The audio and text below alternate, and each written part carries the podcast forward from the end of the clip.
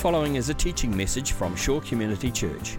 For more information on Shore or our teaching resources, visit www.shore.org.nz.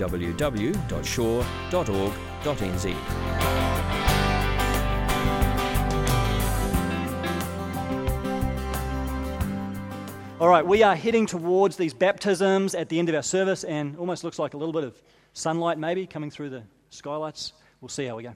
I want to, uh, before we get there, I want to share a couple of thoughts from Scripture around what baptism is, uh, how it works, why it's important, where it fits into the Christian life. I know that baptism is something that there are different views and understandings of, and, and we at Shore here as a church family, we, we've got people from across the spectrum in terms of traditions and backgrounds and denominations and people come from a range of different ways that baptism is or is not practiced. So I want to just bring us back and center us around a passage of Scripture this morning uh, that will give us, I think, the clearest picture in the New Testament of what baptism is, so that when we see these five baptisms happen in a few minutes, we've got an understanding of what is going on. It's not, we're not, we don't just go through the motions with this stuff, it's not just a ritual here. This is deeply, deeply significant, and I want us to have uh, clarity in our minds as we witness these baptisms this morning. So, Romans chapter 6 is where we're going to be for, for a few minutes, and then we'll share communion together. Romans chapter 6, uh, this is written by the Apostle Paul, Paul of Tarsus, and uh, he gives us a description here of the, of the deep significance of baptism. We'll pick it up uh, in verse 3 of Romans 6. Or don't you know that all of us who were baptized into Christ Jesus were baptized into his death? We were therefore buried with him through baptism into death, in order that, just as Christ was raised from the dead through the glory of the Father, we too may live a new life. For if we have been united with him in a death like this, we will certainly also be united with him in a resurrection like his. For we know that our old self was crucified with him, so that the body ruled by sin might be done away with, that we should no longer be slaves to sin, because anyone who has died has been freed from sin. Uh, some people have argued that uh, what Paul is talking about in Romans 6 has nothing to do with baptism. Uh, it, it, has been said that there's not a drop of water in Romans 6. That even though Paul mentions this word, baptism, several times, and by the way, the Grapple kids, our intermediate kids today, part of their worksheet is keeping count of how many times I say the word baptism. Okay, so if you see them writing furiously, that's why. Yeah. And if I do a few fakes and go to say baptism but say badminton, you know, it's just to, just to keep them on their toes.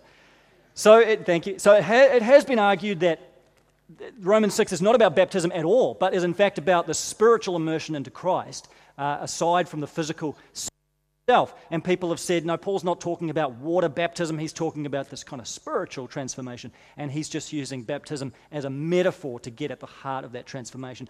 I tend to think that is separating out two things that Paul never separated which is the reality of water baptism and the, and the spiritual transformation that it represents. He holds those two things together so that he can talk about both at the same time. Those passages about the act of water baptism, but it's also about the deep significance of that act. There's a deep symbolism underneath the act of baptism, and that's what Paul's getting at here. And what he's saying is that the foundational events that baptism is built on are the death and resurrection of Jesus. Without those events, baptism means nothing. Or if those events happen to someone other than the Son of God, that baptism means nothing. Those events that we're going to celebrate next weekend at Easter, on Good Friday and Easter Sunday, they are the bedrock events underneath baptism. So that when you see a person getting baptized and when you, you, you witness these baptisms in a moment, what you are watching, what we will all be watching, is like a little Easter production. It's a reenactment of the death and resurrection of Jesus using the symbolism of water. That's what it is. That's why Paul is saying baptism is so inseparably connected to the death of Jesus, the death and burial, and the resurrection of Jesus on the other hand. Just as baptism has these two movements to it, going down under the water and then coming back out of the water, uh, so there is that symbolism of dying and being raised to new life with Jesus. That's what it represents. So it's like watching the Easter story dying and rising with Christ. First, the dying. When someone is baptized, the, the language that this passage uses is that their old self is done away with. That their old self is crucified with Christ, that the body of sin, the body ruled by sin, is done away with. When a person gets baptized, what they're representing is that, that old identity. There is an old identity, an old self, an old person that is being crucified. It's being removed from us, it's being done away with. That old identity is a, is a life that we've all lived at one time, a life that is self governed self directed, self centered, self preoccupied, self obsessed, self determined. That selfish life that we have all been living at one time outside of God, outside of God's saving love. Doesn't mean that you were an inherently selfish person. You may have been doing many nice things for others. You may have been making decisions for the good of your family. But the Bible tells us that outside of Jesus, outside of His love, we are living a fundamentally self governed life, an ego centric life, if you like, rather than centric or God centered life.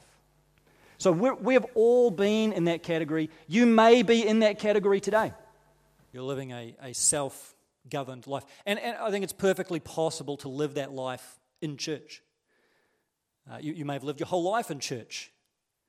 You may go to church every Sunday. You may give to the church. You might participate in church. You can sing these worship songs. But uh, it's, it's really not about that. This is a question of identity. Maybe for the first time today, you may realize actually, my identity is still in me.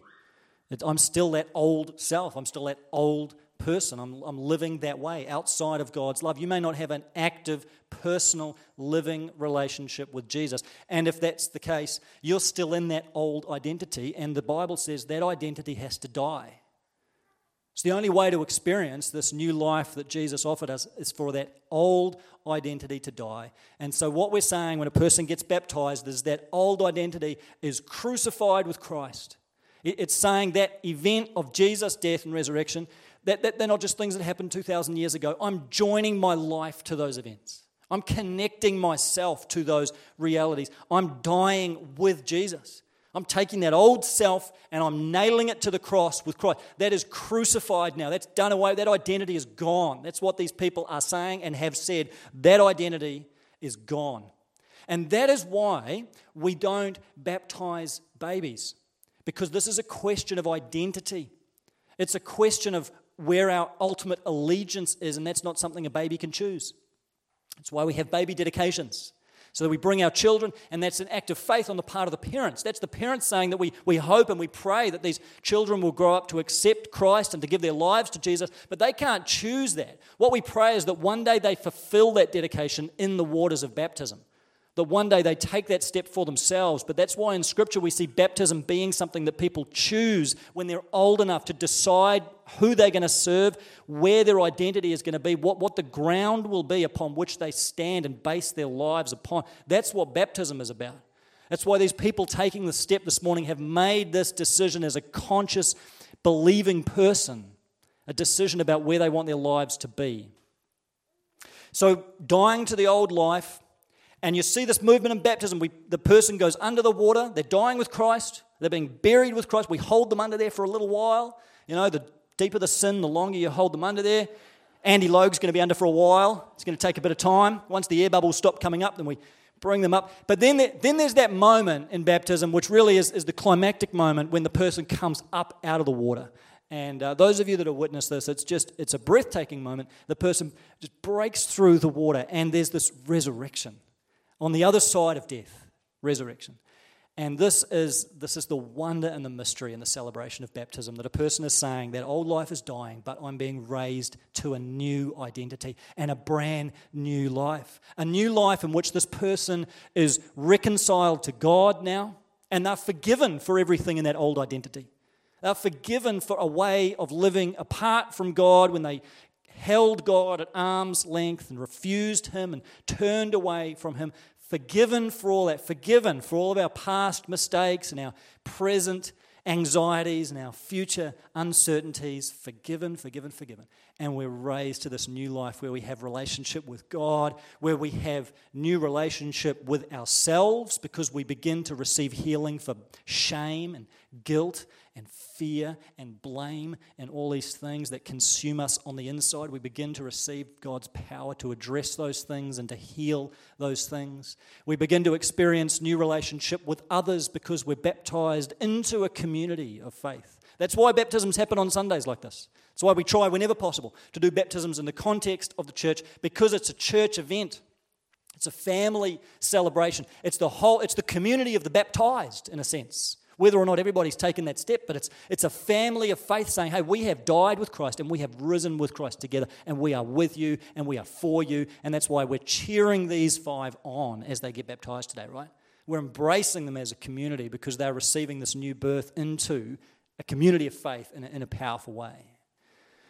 And we have the whole direction of our eternity changed when we're raised with Christ heading towards that day, Jesus returns and makes all things new, and we inhabit the new creation with him. So there's a dramatic uh, symbolism that happens with baptism, dying with Christ and being raised with Christ. The reality is, for the five people who are taking this step this morning, they've already experienced that inward transformation. So they have at various points, and you'll hear these stories at different times in their past, they've already gone through that process of dying to their old identity and being raised to new life with Christ. What they're really doing this morning is renewing that commitment in baptism because they, they have not yet taken that step. So they're reaffirming that commitment. And, and in the same way, God is reaffirming to them his commitment. Baptism is this two way street where God speaks over their lives again his, his word of grace and his mercy and his, affirmation of them and his acceptance of them. This is a recommitment, reaffirming for them what is already true that they are loved, that they are chosen, they are called, they are accepted in Christ. You know, Jesus got baptized. His baptism was a little bit different and for some slightly different reasons. But he went through this process of baptism by John. And when he came out of the water, he heard the voice of God the Father speak to him and say, You are my beloved Son. With you I'm well pleased. And I really believe that uh, when, when a person is baptized, it represents this new identity. We are now in Christ, we are now in the beloved Son. That's where our identity is found. We're enveloped in Christ now.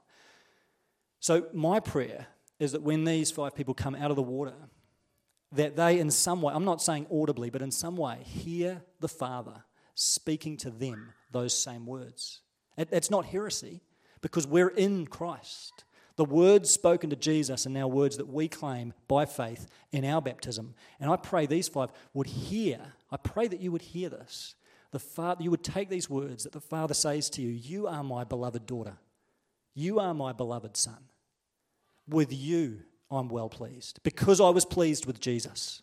Not, not, a, not a thing of you, you've, you've earned some kind of credential, but I'm pleased with you. I delight in you. My favor rests on you. I pray that you would just hear those words spoken into your heart in a way that is fresh and new and meaningful today.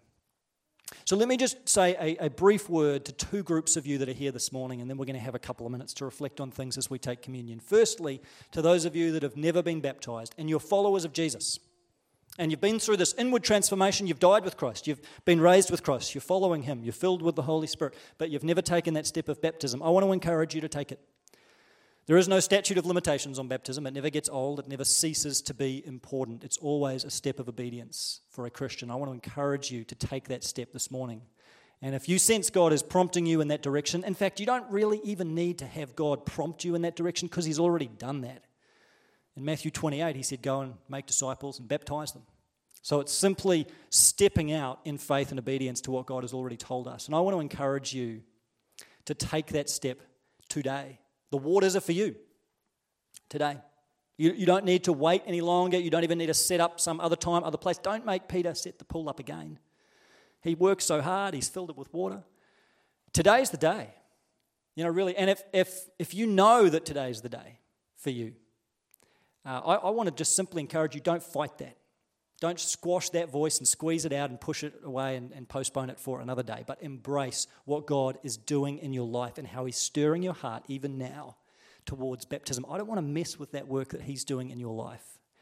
And I want to encourage you not to either. If He's stirring you in that direction, I'd, I'd encourage you just to simply, when we have communion together in a couple of minutes, just come and tap me on the shoulder and we can have a brief conversation about it. And if today is your day, we can make this happen today. We've got towels. Even if you go home dripping wet, it's worth it, right? To take this step. It's an amazing and important step. I want to encourage you in it. And secondly, I want to speak to those of you that have never accepted Christ, that have never given your lives to Jesus. Or maybe you've just drifted a long, long way away from Him. Maybe you have some affiliation with a church, membership in a church. You kind of got this Christian badge, maybe that you wear, or maybe not. But you, you don't have, as you sit here this morning, if you're honest with yourself, you don't have a living and active personal relationship with Jesus. And if that is true of you, the water is for you too. It's for you. It's not something that you need to wait till another time and another place. You make that decision of faith. Here's how it happened in the time the Bible was written. In the first century, when someone wanted to follow Jesus, give their life to Jesus, one of the first questions they'd ask is, Where's the water? And they'd find a lake or a pond or a river or whatever it is, and they'd wade into the water, and there'd be someone else a follower of Jesus who would baptize them and they would make that confession of faith right there before whoever was watching, even if no one was watching, and they would be baptized. It all happened around the time a person became a follower of Jesus. And so, if that is you today, and today is the day for you to step into this relationship with Jesus for the first time, I want to encourage you towards the waters of baptism as a way of putting a stake in the ground and saying, This is the commitment that I'm making. And so the physical act of baptism becomes a living expression of what is happening in your heart right now, today. That God is transforming you, that God is turning your life around. You can receive a death and a resurrection today and be transformed and have your eternal destiny transformed 180 degrees. And you can represent that in the waters of baptism. So the waters are for you as well. And if you're in that category and, and God is stirring your heart in that direction, and you know this is the day for me to step into or step back into and run into the arms of the God who made me and loves me, then again, I encourage you just tap me on the shoulder during communion. We can have a brief talk about it. And if this is a genuine commitment you're making today, I would welcome you to the pool and we'll baptize you as a brother or sister in the family of God. So you know if you're in one of those categories, and I'm not trying to pressure you or force you in any way. Uh, this is a time as we take communion for those of us that have been baptized to let our minds go back to that moment and let our minds be renewed in what that initial commitment was like. Maybe to rehearse the story of our conversion, to remember when God's grace was first given to us, like that line in the old hymn Amazing Grace says, How precious did that grace appear the hour I first believed. Revisit that as we have communion together this morning and let God renew and refresh His grace in your life. And if this is a step for you today, even if you've not thought about it before this very moment, I want to encourage you to summon the courage and the boldness to step out in faith and take this step. I tell you, some of the people that are getting baptized this morning, it is taking massive courage for them. It is a huge step and a big, brave thing they are doing. I want to encourage you to allow yourself to be inspired by their boldness, but ultimately not to look to them, but to look at the cross. That's who you are. That's what was done for you. That's the depth of the Father's love for you. That's your sin being carried away. That's an invitation to new life, and that invitation is here for you today. The Father is here with his arms open wide, welcoming you to run into them. Let's pray, and we're going to share in a time of communion together. Jesus, we want to we want to remember your death and your resurrection. And it's hard, Lord, to find the words to say in response to that. But we are so grateful for what you have done for us to purchase our lives, to bring us forgiveness and freedom and a whole new identity, a whole new beginning, a new life. We're so grateful for that. Father, I pray for anyone here this morning who knows that today is their day. And I pray, God, that gently and lovingly by your Spirit, you would not let that voice be silenced, but would stir their heart. Give them the courage they need, give them the bravery they need to take the step. And we pray, Lord God, for these five believers who are about to take this step in faith, that they would know what is already true, that your favor rests upon them today. And I pray that they would know your grace today like never before, that they would know all of heaven is rejoicing with them and with you today. So we thank you for Jesus. We thank you for his death and resurrection, which gives us life and hope. It's in his name we pray. This has been a teaching message from Shore Community Church. For more of our teaching resources or to donate to our teaching resource ministry, or for more information on Shore Community Church, visit www.shore.org.nz. Alternatively, you can email office at shore.org.nz or phone 09 415 0455. Thank you for listening.